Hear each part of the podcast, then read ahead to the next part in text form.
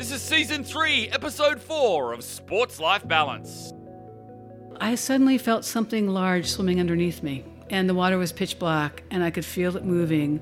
And I got a little scared, and I thought, you know, maybe I should swim a little closer to shore. So I did. Yeah. And then I, I moved a little closer, just sort of outside the wave break, thinking that maybe if it's a shark, I need to get out of the water. But I kept swimming because I thought, you know, if you can't make it through a workout, and then you're going to swim on the Catalina Channel at night, and you feel something moving underneath you, then you're not going to make it across the Catalina Channel at night. So you got to be aware of what's going on, but at the same time, you can't freak yourself out. That's just a tease from bestselling author and extreme marathon swimming pioneer Lynne Cox. I'm John Moffet, and this very special episode of Sports Life Balance was recorded live at a bookstore in Culver City, California. Thank you. Thank you. Well, thank you. Thank you all for joining us tonight for what will be an inspiring conversation with our special guest, Lynne Cox. Lynne first made a name for herself as a pioneer in ultra endurance swimming, breaking multiple world records throughout her career. But for each of her over 60, over 60 cross channel swims around the world, she really pushed the boundaries of human performance and in the most extreme conditions imaginable. And in 1987, her swim across the Bering Strait, get this, from the United States to the Soviet Union, up there near Alaska, was conceived by Lynne, completed by Lynne, and encouraged peace between the superpowers during the Cold War. An amazing feat. But Lynne is also a prolific author, publishing several books about her world adventures. And we're here at Village Well Books and Coffee to celebrate the release of her seventh book, Tales of Al, the Water Rescue Dog. So here we go. Swimmer, explorer, best selling author, pioneer, Lynne Cox. Let's give her a warm welcome. Thank you. And thank you, Lynne, for being here. Thank you all for coming tonight. This is really great. So, Lynne, let's talk about Tales of Al, the water rescue dog. You begin the book with a childhood memory, and it's the memory of swimming with your family dog, Beth. And tell me why this is a significant moment in your life. Well, it was because my parents wanted us all to swim, and even the family dog got to learn. But the thing was, was that they taught us in a way that was so supportive, where my mom would hold me, and then I'd kick and move and try to pull and pass me off to my dad, and then we'd reverse it. So eventually, I would be able to move my arms and legs and start to swim, and I always felt supported. Mm-hmm. And as I got stronger, there was less support. Mm-hmm. So my parents did the same thing with the dog, and I realized that they were training Beth and teaching Beth just like they had worked with my brother and sisters and me. And the thing is that I've heard about people that just take dogs or kids uh-huh. or adults and throw them into the water and expect them to be able to swim. Yeah. And so that set up this whole trauma thing for them. And I really wanted to talk about that's not the way that dogs or people should be trained to swim. And so part of my reason, too, for going to Italy to learn more about the water rescue dogs was to see if they were being forced to do what they were doing, if they were being forced to leap out of helicopters, or if they were afraid, or if they were afraid of jumping into the water. And I wondered if the owners and trainers had compassion for them, mm. or their goals were bigger than the dog. Because you know, when you've grown up as a, an age group swimmer, and then you've competitive, you've been competitive at the the, the collegiate level and you at the Olympic level, you've seen parents that can sometimes have higher goals than the child or the adolescent or the teenager or you know the Olympic swimmer. And so and I saw that. So Yeah. I was really curious to see how are these dogs trained. Hmm. so I went to Italy. And and also along the way, you always had dogs growing up, and you really fell in love with dogs and swimming growing up. Didn't you? Yes, because, but well, actually, what was so interesting about Beth, she learned to swim from my folks. Mm-hmm. But when we'd go in the water with her in this place called Snow Pond in Maine, Oh, wow. she would swim over to my mom and try to grab her by the arm and pull her into shore. So her instincts were always to save her. Not that my mom wasn't a good swimmer, she was an amazing swimmer, but in Beth's perception, you know, she needed to be rescued. Beth didn't do that to any of the rest of us. and we weren't as good a swimmer as my mom. But I think that it was just amazing to see this inherent quality of, of protecting and, and wanting to make sure the family was okay. Well, what then specifically got you interested about the Italian uh, rescue dogs? I saw a video of a huge Newfoundland who was probably weighed about 160 pounds, Whoa. leaping out of a helicopter into a lake in northern Italy. A helicopter. out of a helicopter. And so I thought, you know, how does the dog do that? And how hard does that impact? Because at the Belmont Plaza pool, we used to be allowed to go off the 10 meter. Yep. And I hit the water wrong once and decided this is not going to be for me. so, how do you get the dogs to do this? But also, I mean, because we're swimmers, a lot of us. And so the dog's going down under the water. How does the dog know about holding its breath? Does that come naturally or does mm-hmm. the dog learn it or what happens? So i wound up connecting with a friend who had been connected with the u.s embassy in rome and that friend knew the military attache who put me in touch with the school in italy because they worked and trained in conjunction with the italian coast guard. Uh-huh. So they invited me to come to italy and watch them train with their dogs. And it was it was really fabulous Well, I think that dogs can be a reflection of our best selves, oftentimes, and also a reflection of other other things, um, our imperfect selves, perhaps. Um, you write about the courage of these rescue dogs and how that courage that the dogs show we can use in our own life. Exactly. I think that there's this, there's, you know, when you are become an athlete yourself and then you see a dog that's trained to become a super athlete, you see all those parallels and you see the methods that are used that are positive eh, or negative. And what I saw in Italy with the training of those dogs was that it was always positive reinforcement. But the thing that I thought was so interesting was that they would work on a skill with a certain dog, and then if the dog didn't get it, they would back down to the skill that they had done before, mm. and they would repeat it, and the dog would succeed. So another time they'd come back, and they would then try that skill again, that the new skill that they were trying to do. So what they were doing is reinforcing success and not failure. And I thought, this is really brilliant.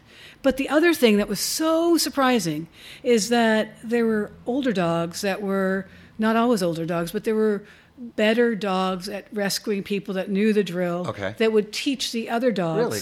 Yes.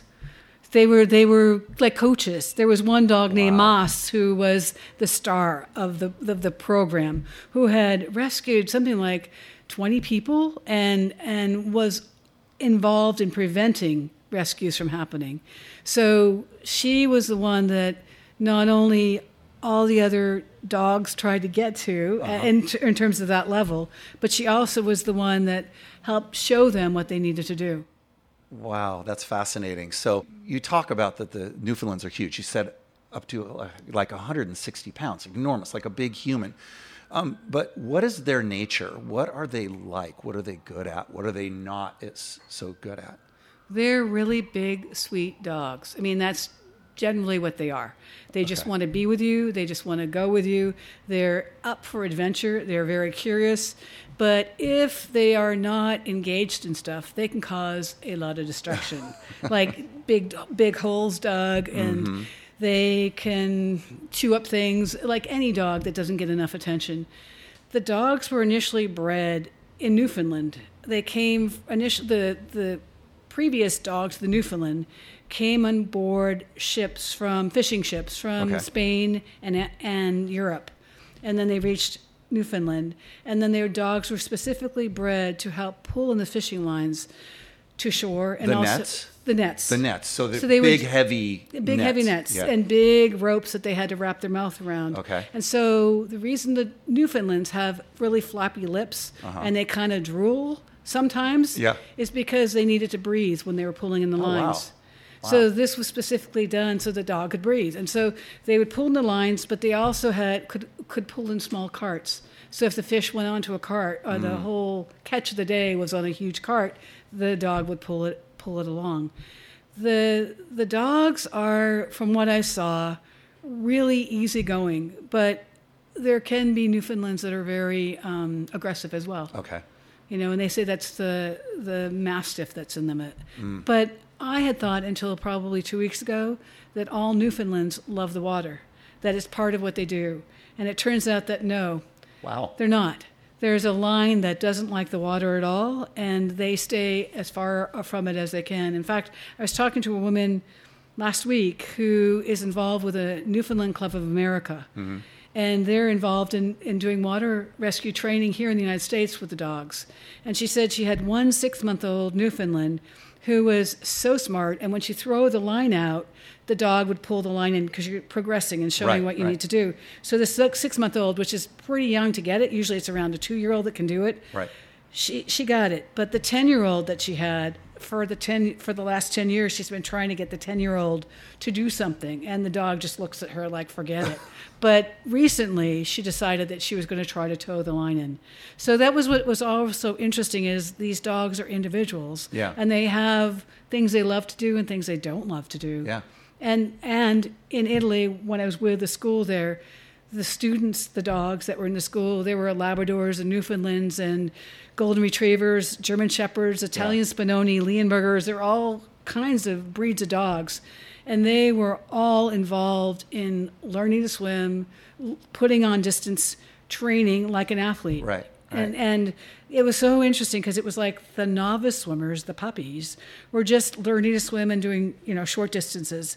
Then the intermediate swimmers were doing longer distances. Mm-hmm. And then the elite swimmers, some of them, like the Newfoundlands, were swimming up to a mile with their owner. Oh my gosh. Wow. So yeah, and the and somebody was asking me, you know, why is it important to have dogs on the beach in Italy? You know, you've got lifeguards. Why do you need a dog?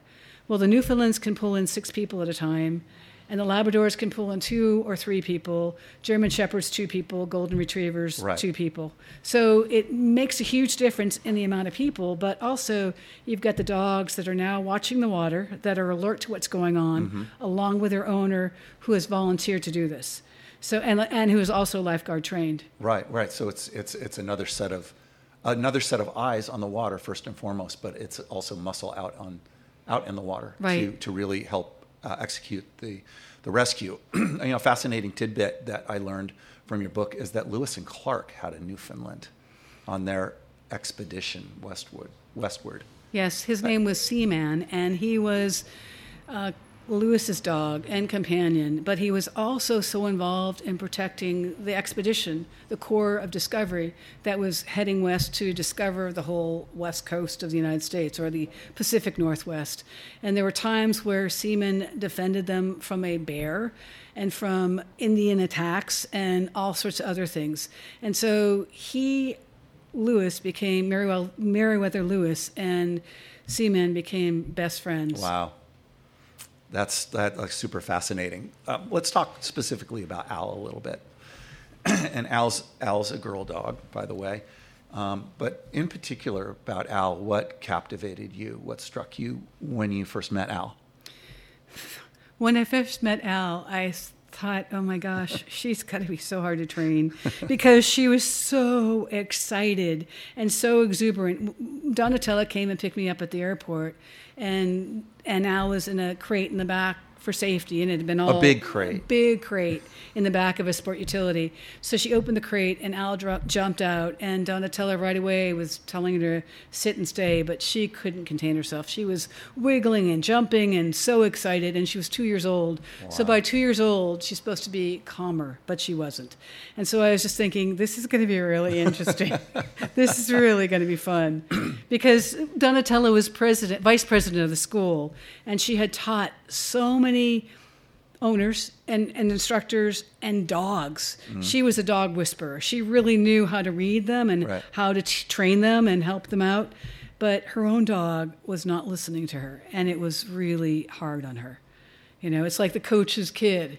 You know, that doesn't Coach's the coach's kid that doesn't really want to be there and doesn't really want to swim. She wanted to be there. She wanted to participate in everything, and that was really hard because Donatella was trying to get her to focus. Yeah. You know, the ADD dog.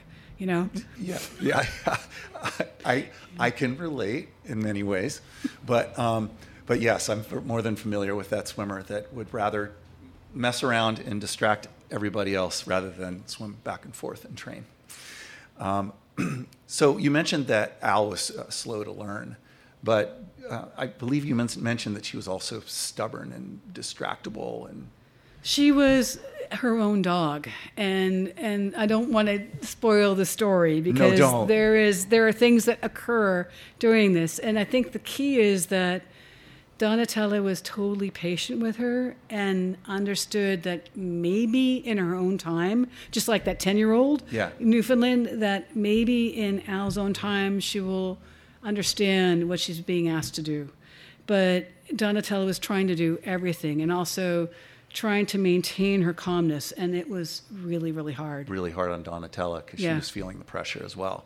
Well, I'm going to leave everyone with a bit of a cliffhanger here then, and we'll uh, we'll move on. I want to ask you a little bit about your background because Lynne, it's I believe it's really important for people to understand your background in your life, the context of your life, when reading Al or any of your other books. Um, when you were little, you lived back east, but then your father um, had an opportunity here in Southern California. So you moved here when you were how old? 12 years old. You were 12. You were 12, and you found yourself back in the 70s. The Southern California swim program. This was this was the mecca. This was the epicenter for the United States for sure, if not for the world. The greatest swimmers in the world were right here, and you found yourself smack dab in the middle of them, training in Belmont Plaza, which was back then a state of the art pool.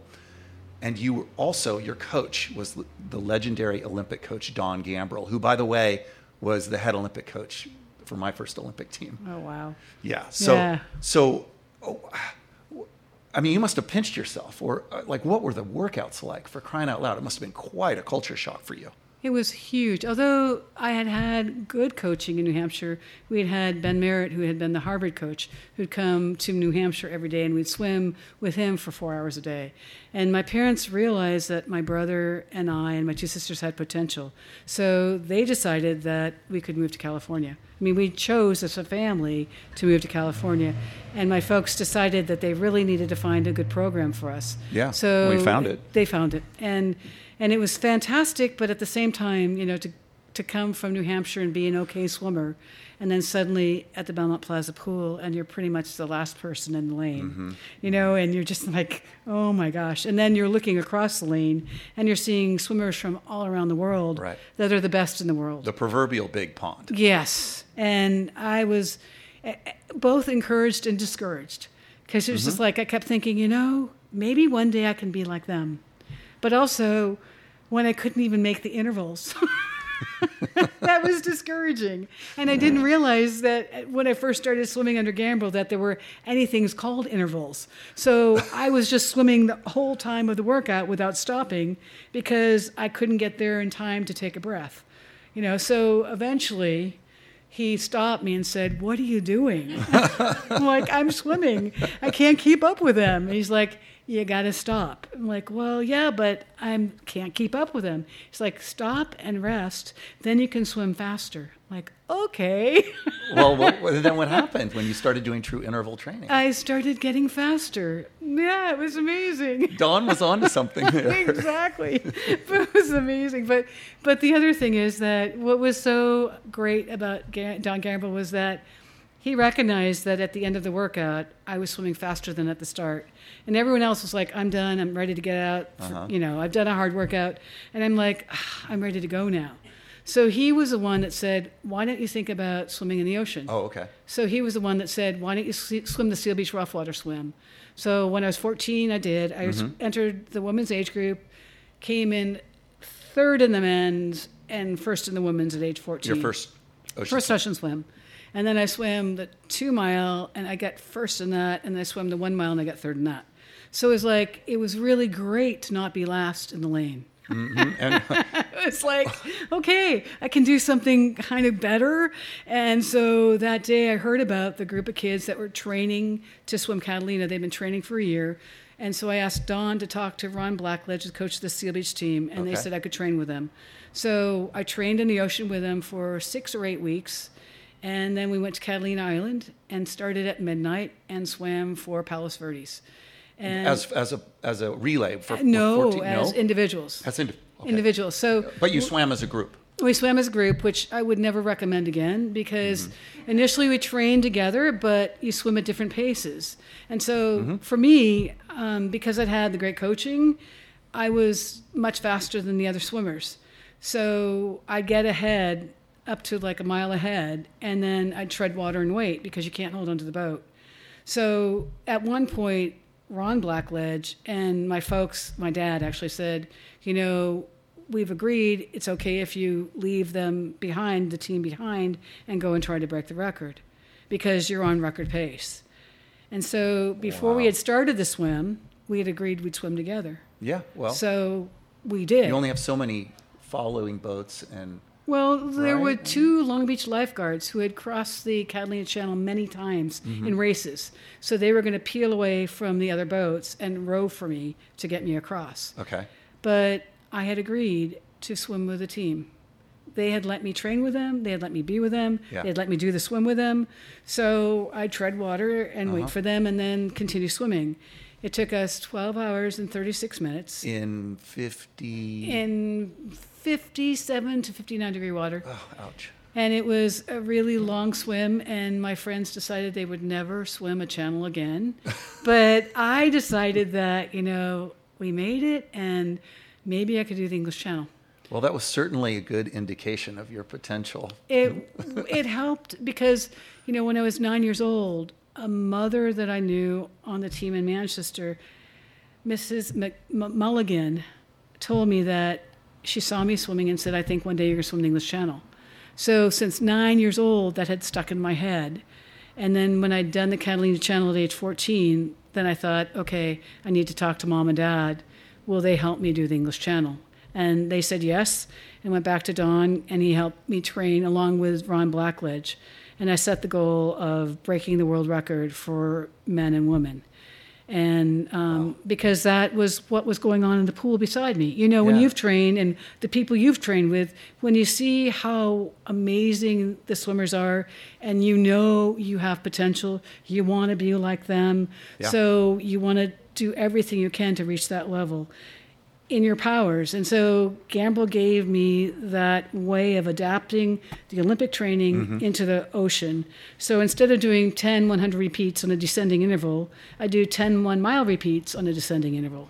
You know, or you know the same kind of stuff, but but it was like okay, you have to remember that at the end of a channel swim, usually the tides are changing, so mm-hmm. you're going to have to swim faster at the end than you were at the beginning.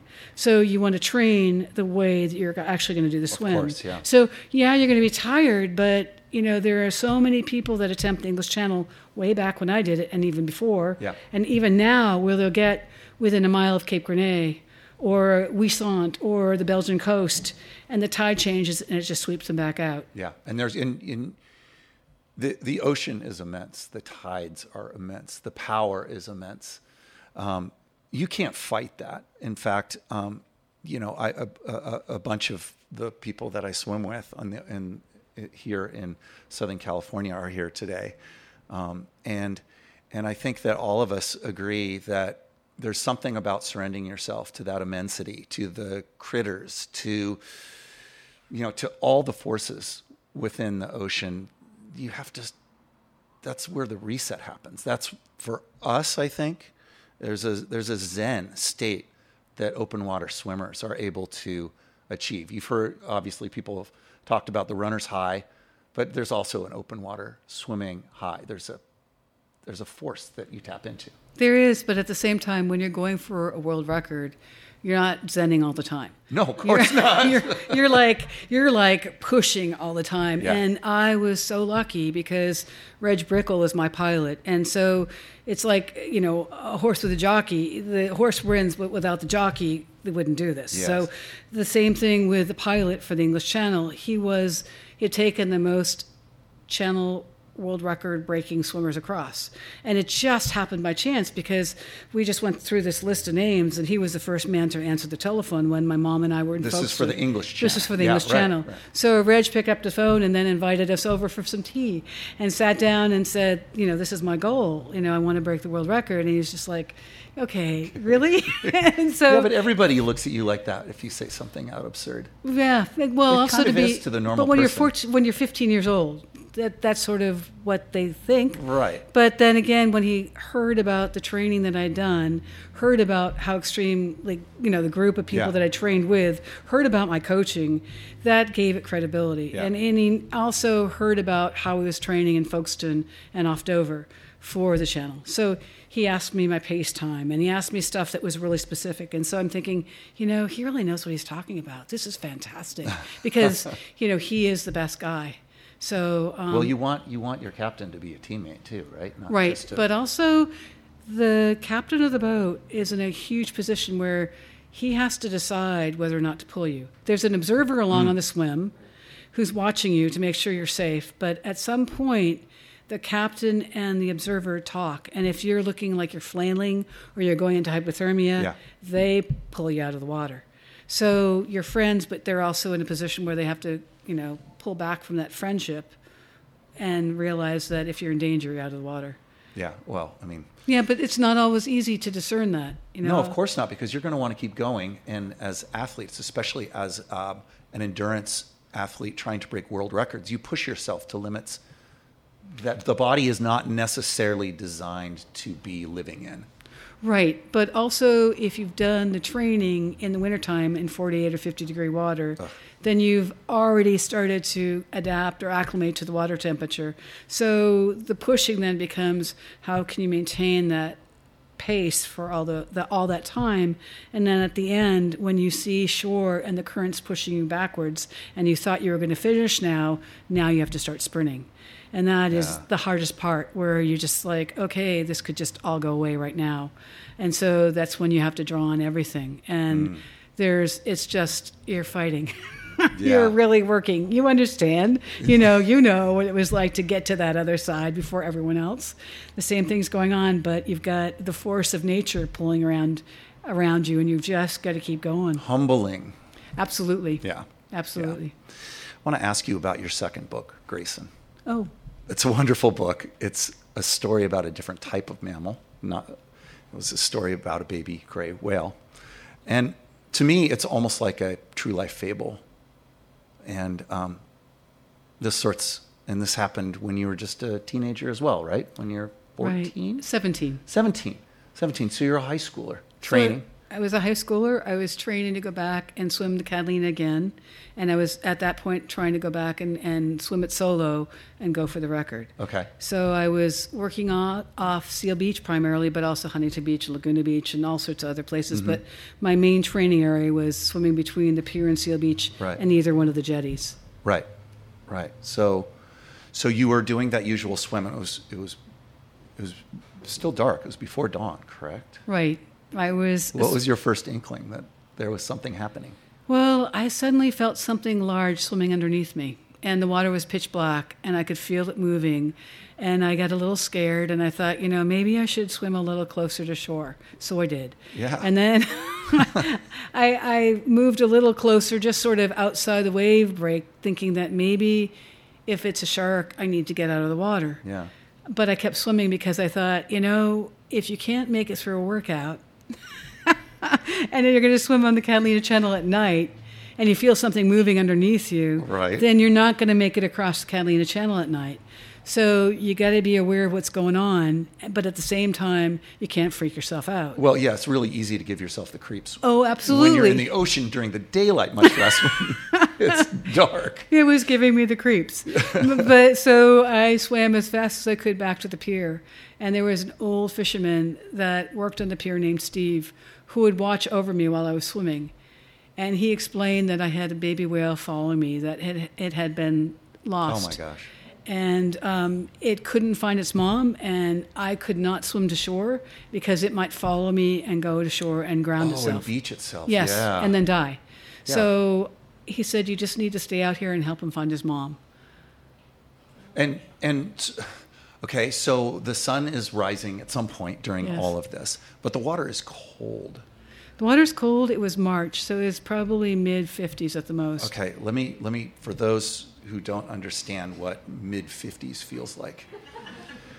Mid water in the mid 50s, you go in and it takes your breath away. The normal human could only survive for a matter of 15, 20, 30 minutes before getting hypothermia and No, actually, everyone's different, and it depends on if you've eaten Well, I'd something. get it in five minutes. Okay, well then that's you know. And when you said the normal swimmer, uh, I object to that because it implies normal the, human. Did, did I say swimmer? I meant the nor- human. but also not the normal. Because you know, if you look at these open water swimmers, there it's not about being abnormal. It's really about being trained, well, right? Yes. Yes, because they say the normal person. Well, that implies that we're really abnormal.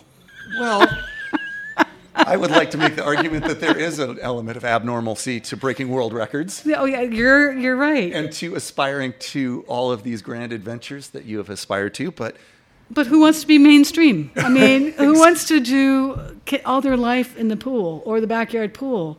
What Oh, kind of I adventure is that? I mean, you've been there. You've seen the black line for a long time, and you've been probably cheese grated your hands on the lane lines, right? Yeah, yeah, yeah. So there's a sense of absolute freedom when you're out there. there is, there is, and it's it's. Um, I'm glad that I've rediscovered it thanks to the pandemic and thanks to pools being closed here And to friends. in Southern California and, and to all the friends that Yeah. we're able to experience these things with. yeah. right? Yeah. Um, so let's talk a little bit about how this story with Grayson, who is the baby gray whale, how did you eventually, how did it come to an end? Because what do you do with a baby gray whale? How big is it? 10? 17 feet long. Holy moly. It was it was coming up from Mexico. It probably had been born a few months before. Yeah. So it was totally reliant on his mom for survival. right. And their course was to go up the coast of California and up to Oregon, Washington, and up into Yeah. the Bering Strait. So apparently, this is not uncommon that the baby whale can get distracted and suddenly is lost. And that's why you hear about baby whales suddenly in Huntington Beach Harbor area or mm. other Oh, places right. because they get, they get separated. So Steve told me that I just need to stay out there with the baby whale, but he didn't stay in one place. You know, he started Right. swimming, and I had been told by my folks never like go beyond the pier. So the baby whale started swimming. Your folks being your parents. My parents. Yeah, yeah. Don't like don't swim because I was working out on my own. Back then, it was what it was okay to do that. So I was swimming beyond the pier and going further out and getting out sort of near the oil island off Seal Beach, which no longer is there. Right, right, but- But, I had gone all the way out there, and I'm thinking this is kind of That's crazy. like a mile and a half. It was something. about a mile and a half out there, exactly. But And, and you were basically, the, you were following the whale or the whale was No, following you? I was both. I'd go out. I, he started going out. I followed him. He swam Mm-hmm. around me. We were out there for three, four hours. The lifeguard boat at that time of year, and, and the relationship between the Long Beach lifeguards and the Seal Beach was that the Long Beach lifeguard boats would come and patrol Seal Beach, and so they came over and checked on me. And again, it was just like, you know, Lynne, you might want to get closer to shore because you're not very visible out here. And I'm thinking, yeah, I get it. I was like, this is not smart, but I've got this baby whale that's lost. Don't go anywhere. We'll be right back with some more Sports Life Balance. I want to tell you about our partners, Roka. For years, I've been wearing their industry leading wetsuits, goggles, and swimsuits. But Roka also makes amazing eyeglasses and sunglasses, and they're designed for those of us who like to push the limits, but want to look good doing it. I'm wearing a pair right now, and their sunglasses perform flawlessly, even during these extremely bright summer days. And every pair, they're incredibly light, and they won't slip off your face even while you do the most intense activities. And the best part is, you can try them on at home before you buy them. Roka will send you your choice of four frames so that you can see them on your own face. And then all you do is purchase your favorite. So go to roka.com, that's R O K A.com, and enter code SLB as in Sports Life Balance. That's just three letters, SLB, to save 20% on all your orders. And that's for anything on their website. And now let's get back to the episode with Lynne Cox. And again, it was just like, you know, Lynne, you might want to get closer to shore because you're not very visible out here. And I'm thinking, yeah, I get it. I was like, this is not smart, but I've got this baby whale that's lost. Yeah, So what they did is they started radioing the people they knew all along the area. Oh. Then the fishermen started calling each other, and then they started sighting great gray whales moving north because there were other gray whales moving north. Right. And then the baby whale would disappear, and I decided he was the son of the gray whale, so he would be called Grayson. So Grayson, yeah. then I started feeling more connection to him because by then it was like four and a half hours to the swim. Oh, my gosh. And finally, um, there was a happy ending. Um, I don't know if I should spoil it or not, but it, there was a good resolution, and um, the mom was able to find the baby. And Beautiful story. It was really incredible. Actually, the book has now been translated into 23 languages. And I think it's because, you know, it's a story not just about the whale and about relationships, but also about trust and also about the beauty of the ocean. Mm-hmm. Yeah. And, and being with this little critter that was so big. right. And, and the mama was uh, yeah. Yeah. really big. I mean, it's it's startling the first few times that you see a dolphin when because dolphins are big too, but I can't imagine a whale. I've No, never never I- seen a whale out swimming. I've swum with dolphins a number of times in New Zealand and different places Yeah. along the California coast. And actually, a couple of weeks ago, I was in the Alamitos Bay in Long Beach area with my friend, and a mother and baby dolphin popped up about 10 feet away from us. And then it went down under the water, and then another mother and baby popped up. And even then, I mean, I've been around these animals before, but it was like, okay, I guess it's going to be okay, you know. And then they Yeah. just then you watch them swim off, and you just think, all right, this is one of the reasons why I'm out here. Yeah, You know- and we've had these experiences Yeah. several times, all of us out there Yeah. together. We had one just was it last weekend? Um, yeah, it it, it, it It, makes it special. It's a mystery. It's a surprise, and you know that they knew you were there all along. of course. and I also get the feeling that they're messing with you a you little bit. probably. Well, so we talked a little bit about your world records, but to me, um, I read read your books, and you're also an explorer at heart. What um, what drives you to venture into that obs- the uncertainty, the, that danger, potential danger, and facing your fears? I think it's curiosity. I think it's what's on the other side. How can I get there? But I also think it's all about what are we capable of doing. You know, if you train so hard and you reach a certain level, if you do something else, what more can you do? Where else can you go? I mean, that's sort of been my story where first you do a swim, then you break a world record, then you use the swim to explore to do a swim nobody's ever done Right. before. And then you go from there to use a swim to connect countries and other countries and a political reason behind it. So there's, instead of just stuck with swimming a channel over and over again, Yeah. which I think is amazing that people can do that, but I think there's more to life than that. I think that we change, we evolve, we want to do new things in our life. And for me, I really enjoy, you know, going to Italy and seeing different parts of the country Right, right. and trying Italian food from a different region and learning about the culture and the music and seeing something new. And there are people that are really happy to be home. And I love to come home. I love to be around my friends. But I also like to learn about different parts of the world and perspectives because our way of thinking isn't the only way. You know, you Right. yeah, I mean, as an Olympic swimmer, you know, just going to the Olympics, the, the extraordinary people that you met and the connections you made and the conversations you've had, is, and and you because of that, you probably have expanded your world of thought. Oh, oh, oh, absolutely. It's hard to be. It's it's easy to be enemies with a, a country, like for example the Soviet Union. But it's very, very difficult to be enemies with these individuals who are wonderful people who are just like us. Right, right, and it's and it, and you have similar goals, you have the similar Yep. understanding. And you want the same things. Right. But you might just do things differently. And sometimes doing those different things differently uh, makes sense that it's better than what you were doing. You know? Well, I would love to be able to talk to you about each one of your fantastic swims um, as you chronicled in Swimming to Antarctica. I read it for the second time. Um, fascinating book, fascinating book, uh, an anthology, literally an anthology of all your adventures. But when you conquer things like swimming the Strait of Magellan, I remember as a kid like reading about the Strait of Magellan and how treacherous it is, or surviving a one mile swim in Antarctica in 32 degree water. I mean, you're, you're like, I, I can't even begin to wrap my head about around that. Um, how, how did those things, those extreme feats of human endurance, transform you? And what do you find out about yourself by doing those? Great questions. I actually was intrigued with the Strait of Magellan because the first thought is, you know, ships can't get through there. There are so many ships that get wrecked. Yeah. Wouldn't it be amazing to be a human being to be able to do something like that? How could that be done? That was the underlying thought. How could this be possible? And so then you start doing the research and you start reaching out to people and you start talking to the Chilean Navy and the Coast Guard and you talk about fishermen that work and live in that area.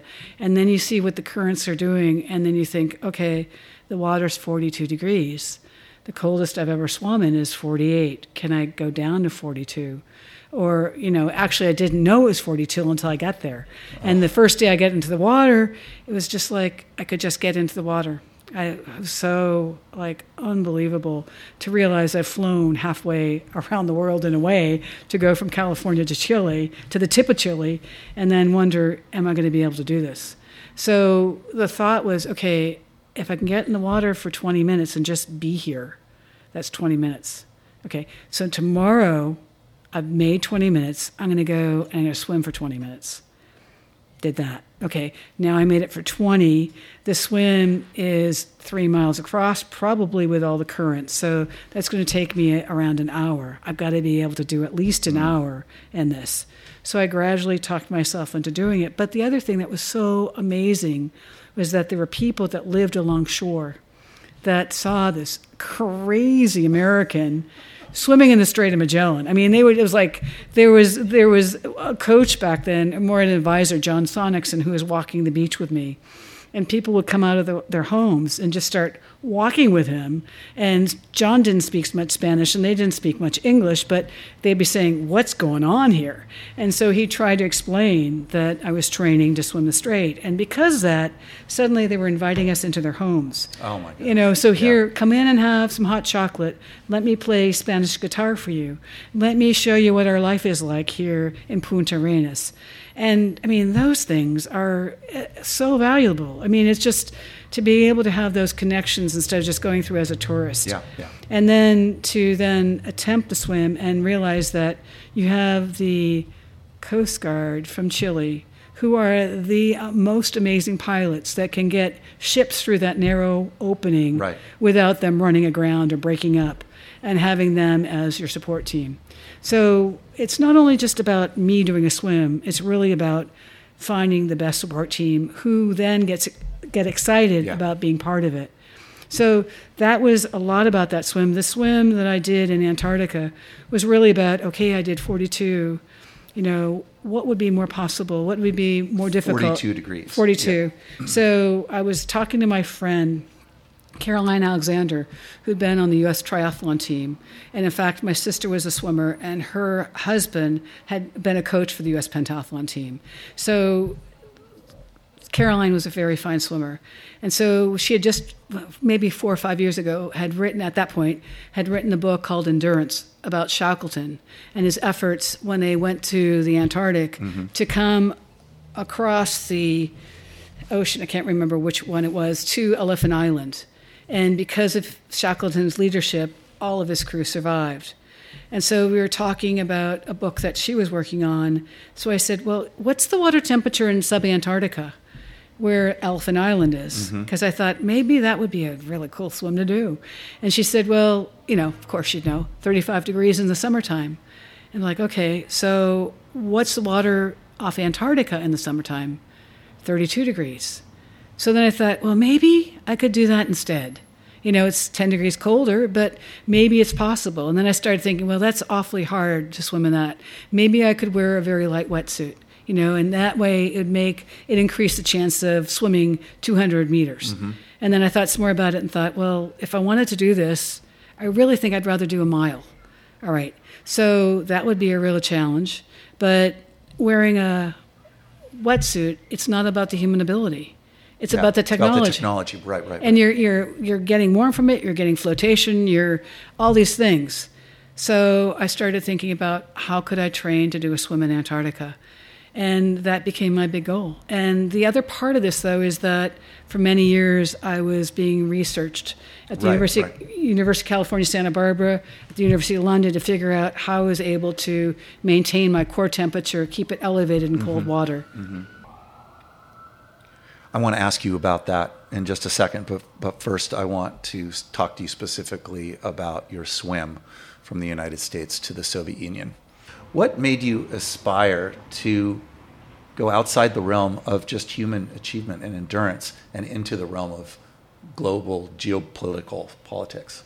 Well, actually, it was 1976, and at the time, it was the height of the Cold War. Yeah. And my dad had been in the World War II, and he'd been a corpsman, and so he hadn't had a gun, and he was not about fighting. He was about peace. And so Yeah. he was the one who said, "Why don't you think about swimming across the Bering Strait?" Because the United States is 2.7 miles away from the Soviet Union. The two superpowers are side by side, they're neighbors. So he was the one that said, Why don't you think about doing that? So in 1976, I looked at him and said, There's no way. I mean, there's no way I can swim on water that cold. I don't even Yeah. know what the temperature is. And there's no way that I can get political approval to do Yeah. it. So he said, Well, how do you know until you start looking at it? And, And so I spent 11 years working on it. wow, And every day for 11 years, trying to reach out to people, trying to contact people, trying to make any kind of connection to figure out how to get the border open, because that's what it meant doing. It Yeah. also meant how do you train for really cold water? So this was before the swim in Antarctica. Yeah, yeah. And at that point, I was writing to people all over the place to just find out what the water temperature was. it was, so it ended up being about 30, 38. Eight. 38. Okay. And at that point, that was just way below anything I'd done. I mean, 42 to 38 doesn't sound like much, but I think it's the difference between uh, going to the moon and Mars. Four, I four mean, degrees is a lot. you know, you know, Yeah, been when you're in 60 or 64, you know there's a huge difference. Right. And I also wonder that when you start getting into the colder temperature, if there's more of an exponential effect on the body, if you actually cool down even faster when you get into a lot cooler water. I don't know that, but I know that the the sensation, the effect on the body is a lot more severe, and your reactions and the way you swim is a lot faster Yeah. you're trying to go faster, but actually you're not because you're not able to grasp the water in the same way. You're not able to feel it that way. Right. You know, your hands feel like blocks. Right. So I wound up training and kept kept contacting people and finally was able to get approval to do it. And um, it 10 was 11 years. 11 years.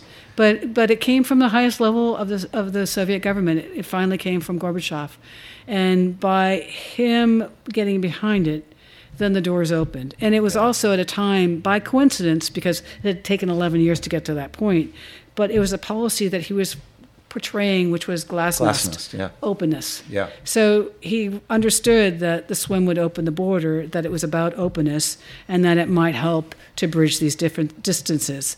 And that's what it did. It, he, it was really incredible. very unique time in history that you probably that was a window, a very narrow window with with the perspective of history that anybody would be able to do that. Like we couldn't do that now. Well, uh, you couldn't do it now, but it did open a window. And I was told after the Bering Strait swim that that influenced people in Germany to feel like they could take the Berlin Wall down because they saw the, they used to call this the ice curtain that uh-huh. existed between the U.S., Alaska, and the Soviet Union, Siberia.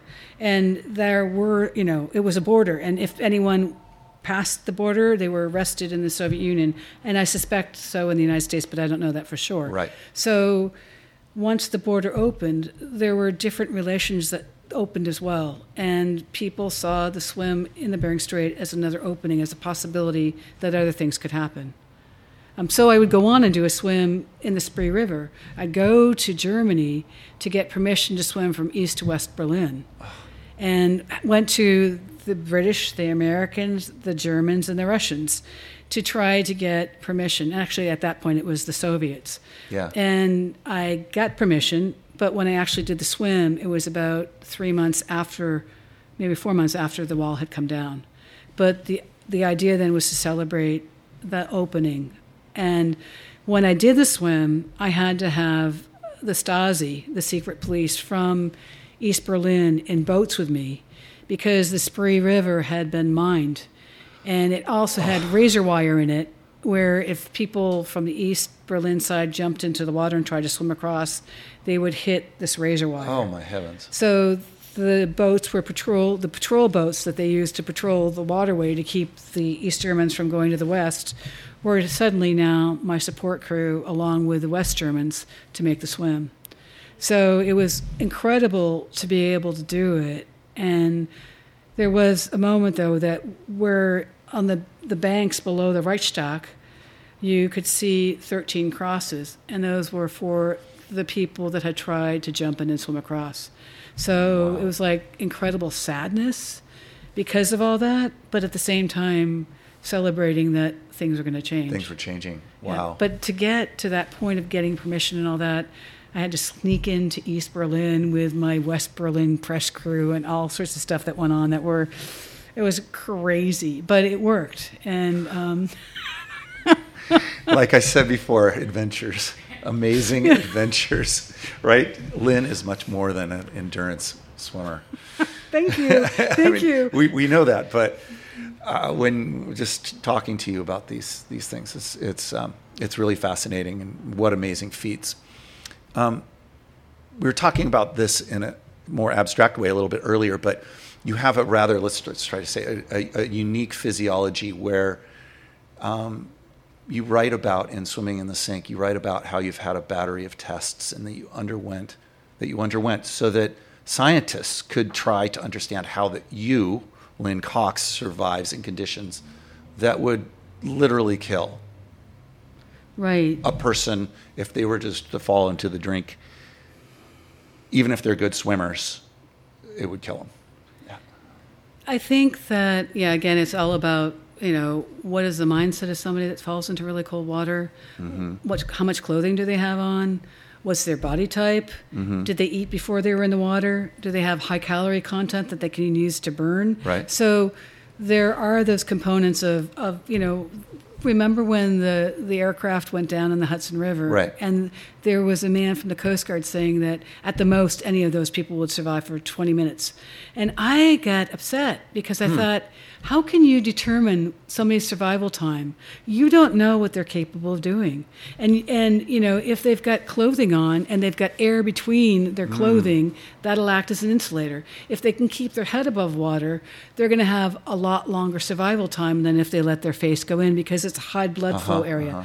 For me, I was able to swim in these very cold waters because Dr. Keatinge was doing research on, on me at the University of London. Yeah. And he was finding that if I swam in water 50 degrees, I was able to increase my body temperature a degree or two. Voluntarily. Right, right. In fact, there was one test that I did where I sat in the laboratory, which was awful, in a cold water jacuzzi where the water was 42 degrees. Right, right. And I was told to just sit there and after two hours of swimming of, of sitting, my temperature had increased a degree. So part of it, I think, is the mind. Part of it is the body. And then, before I went to do the swim in Antarctica, uh, there was so much like you know the boats are going in, people are organizing stuff, people mm-hmm. you know there's lots of going on. So I asked my friend Barry Bender to sort of be in, tes- in charge of all that, and I went back to a cabin and started to meditate about what I was going to do. Right. And then I had my doctor friend take my temperature. My normal temperature was about 97. It had gone up to 102. So I think that wow. my body was thinking, uh, my mind was going, okay, you're getting into real cold water, and you need to be ready. And my body was reacting that way. Is it? Is it? Something innate to you and your body to be able to do that, or do you think it's a combination of that and your pure will to get through it and your body figuring out a way to survive it? I think it's the mind body connection that oh. you can you can do so much more with your body and mind in sync, but also physiologically I was suited for the cold water. You know, I, I have extra body fat. I also when I was swimming was swimming at 80% max. So that meant that I was really creating heat as I was swimming. Mm-hmm. The other thing they found out about me is that I was able to close down the blood flow to the peripheral area. Everyone does. They close it down, Yeah. but at some point they start to open it up to allow the blood to circulate through their body. And by doing that, the cool blood on the outside starts to go into the core, and that causes your temperature to drop. My body worked differently. It just closed down the skin and the blood flow on the surface to make it act like a wetsuit. And it did not open, well, they said minute blood flow so that cold blood didn't, didn't come into the core. At least it trickled in. It yeah, didn't, it didn't, yeah, but it didn't come in like you. There's a certain point where it starts to surge in, and people really their temperatures drop. So at the end of a swim, though, for anyone who's been in cold water, that becomes a risky or even maybe possibly dangerous part because you've stopped exercising. And now you vasodilate, you open up all the peripheral areas, and all that cold blood on the outside, outside starts to go in. All your internal organs start getting cold. Right. Yeah. And so that's when you see when somebody's finished a swim, you'll start seeing them shiver maybe, and you might see them shiver harder and harder Oh, because I, we we do it every time we get out, practically, except we're standing on the beach shivering. yeah, yeah. So one of the things I did for the swim in Antarctica that I do now is that I drank 48 ounce glasses of really warm water because hmm. I thought, think of your body as a thermos. Yeah. And you want to heat the thermos before you go into the water. So I would drink not huge amounts of water, but for because also there's a diuretic effect of being in the cold water. Right. Your blood volume is trying to reduce itself so it can move it and protect the vital organs. So it may not be a great idea, but I found that it worked for me to drink for me mm. to drink the eight ounces of four eight ounce glasses of water. And then now before I get in the water in the wintertime when the water drops to about 52 or 54, I was drinking like a 16 ounce glass of water just to be hydrated and realized that it was really dumb, that it was cold water. And so I was dropping my temperature before I mm. even got in the water. So now I'm drinking a big glass of warm water before I get in the water. And just those little tiny things, but they all make a difference. And it, it's sort of like, you know, when you just know how to push off the wall a little bit better, Yep. or you turn a little faster, mm-hmm. or you don't look here. Same kind of thing with the open water swimming is there's just little things that you learn that allow you to do a little bit more. Well, and life is that way Yeah. as well, right? It's a great mm-hmm. lesson for life is that if you're trying to be the best you can be, it's like those as the better you get, the more incremental and tiny those those refinements are. Exactly, but, But the they're same- necessary. They're necessary, but at the same time, I think it's so important to give yourself space to not quite make it there, and to reevaluate and to relax about it too. I mean, because you can't be uptight about it the whole time. Yeah. If you're, you know, when you're training, there's this this routine that you go through and certain things you want to achieve, but there's also something to say for relaxing and resting to recover from what you've done. And, and in the long time that I've trained, and even now, I will always take a, at least a day off a week just to do something different so that Yeah. I come back refreshed or with a different mindset or something to think about. Because for me, swimming is a time to really think. You know, when I was writing this book, I was waking up at three in the morning, full of ideas, mm-hmm. writing for four hours, then going to swim and thinking about what I'd written, if, if it was what I wanted to say, and then reevaluating and coming back and editing it for a couple more hours, Right. and then putting it aside, going on whatever whatever needed to be done. And the next day, I'd wake up at three morning again, Uh-huh. ready to go. So I've never had that experience before. But I think it was because I was writing a story that was a really happy story at a Yeah. time when things had not been so happy, you know, where the world had sort of shut down. Oh, yeah. It was it was a time where I could write something that was really positive. Something that you could celebrate and something that could uplift you as you were doing it. Yeah, that that makes sense, and it also goes back to what I was saying about finding that zen in, in the water, Yeah. finding uh, finding a peace. yeah. Um, and uh, yeah, and you think you're in your own head, and and You stuff are. gets worked out. yes, you do. stuff gets worked out. Exactly. Well, this is a this is a great time to uh, to go back to uh, Tales of Al, the water rescue dog. Um, throughout the book, you also reflect upon your own stories and your love for dogs and the role that they played in your life. Um, you uh, specifically, I want to ask you about a magical day where you went body surfing Oh, with oh. with three Newfoundlands at Emerald Cove, I believe, right Yes, in Laguna, yes. which is one of the most beautiful beaches on the planet. Um, but you went body surfing with three Newfoundlands. I love the names Otis, Pork, and Beans. Describe the day body surfing with Otis, Pork, and Beans. That hadn't been the intention at all. The idea was just to go swimming with them. So we had gone swimming. We'd swum about a mile, maybe a mile and a half, and they were right beside me. I mean, Otis was on one side, Pork was on the other side, and Beans, Beans, who was all also called Beanie, she was behind me. And so it was the weirdest thing, though. It was like swimming with your swim mates, you know. But they were they were head up and swimming, and I was swimming freestyle, and they stayed right with me, like I was part of the pack, and it was so much fun. So we came back across the bay, and I was just thinking, you know, how far can these dogs swim? Have they done this before? Mm-hmm. You know, are we pushing it too far? And so I finished the swim with them, and then they were looking at me like, like, don't you want to do this again? Like, come on, okay? so I'm thinking, okay, let's go back out. They were worried about you. They, they were worried about me, but they, the waves were starting to come up. Uh-huh. And so we went back out into the ocean, and they started body surfing with me. And I had never seen this before, and so when Brian, the owner, came back from his holiday, I asked, you know, is this what they do? And he said, yes, all the time. Wow. They're the best body surfers. And so, but if you think about it, they were so perfectly built to be body surfers because the, their chests are like heels, you know, and so they're streamlined underneath. And then their paws are really big, like bear paws, and they're webbed. So they could feel and they could see and they could sense in the distance the line that you see when the when the waves come in close and then they would start moving and you could see them paddling and they were riding the waves.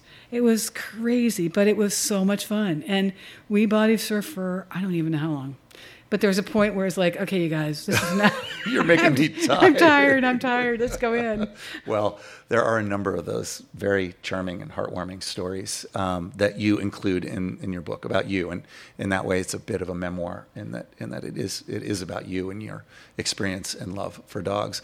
Um, back in back in Italy, um, you were you were actually there when Al um, went to her rescue dog certification test, and um, you mentioned in the book that Donatella, Al's trainer, um, was really nervous.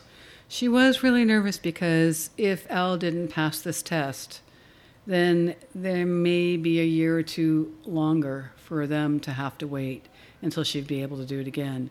So there was a whole lot of pressure on Donatella to, to see what happened.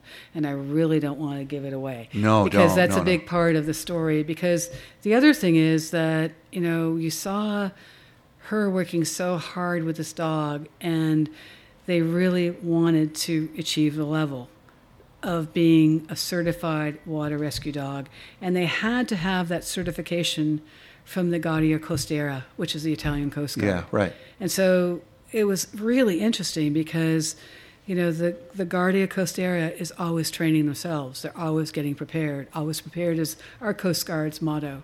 And so um, Semper Paratus is our Coast Guard's motto. They were the same way. So they wanted to make sure that if they had a rescue dog, water rescue dog, on their ship or their boat, that they were able to fulfill the task at hand. So there were a couple of crew, uh, the captain and the and the crew, the mate, on board one of these boats along with us, Coast Guard boats, who were really skeptical of having Al on board. And the thing that was so funny though is that you know part of the Italian Coast Guard job is, and same with our Coast Guard, is to maintain the safety of the ports, to make sure that ships that aren't don't go into certain areas and boaters and yachters don't. And there was one instance where I was on board one of the Coast Guard boats, and a, a yacht yachtsman had strayed into the wrong water. So the Coast Guard was going over there to give the captain a ticket, and he was so angry. he was really ticked off. But after the Coast Guard man gave him the ticket, he then noticed Al. Oh. And suddenly he brightened up and then he started, you know, speaking in Italian and Yeah. asking about the dog and how long they had it and why it was there, and all the tension sort of just dissipated. So we, I had met Admiral Angersano, who was the admiral in charge of this part of the Coast Guard in Italy. And he absolutely loved the dogs because he saw them as a mascot, but alive mascots that people really adored. Yeah, And yeah. he encouraged this collaboration between the Italian Water Rescue, Italian Water Rescue Dog School and the Italian Coast Guard. But it turns out that they didn't just work with the Coast Guard. There were times where they would work also with the Italian Air Force. And I just thought that is so cool because again you have extra set of eyes on the water or on the land and and they make a bit and they make a big difference, you know. Yeah, yeah, and and I will I will tell you that the the ending is is very very satisfying, um, and there are plenty of lessons about us and humans and dogs and that all we can carry with us, and um, it's it's a wonderful story.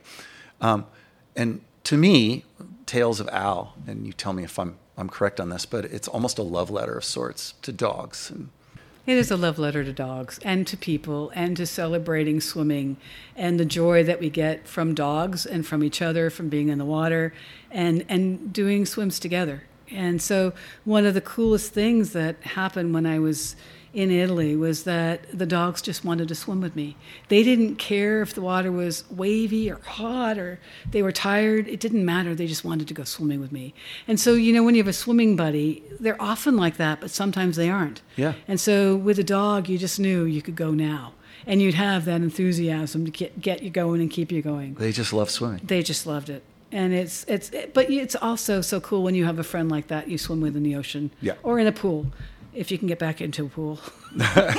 Well, anyway, I'm thankful to have my friends here that That get you I out get to there. swim with. They get That me. get they they get me out there, and Yeah.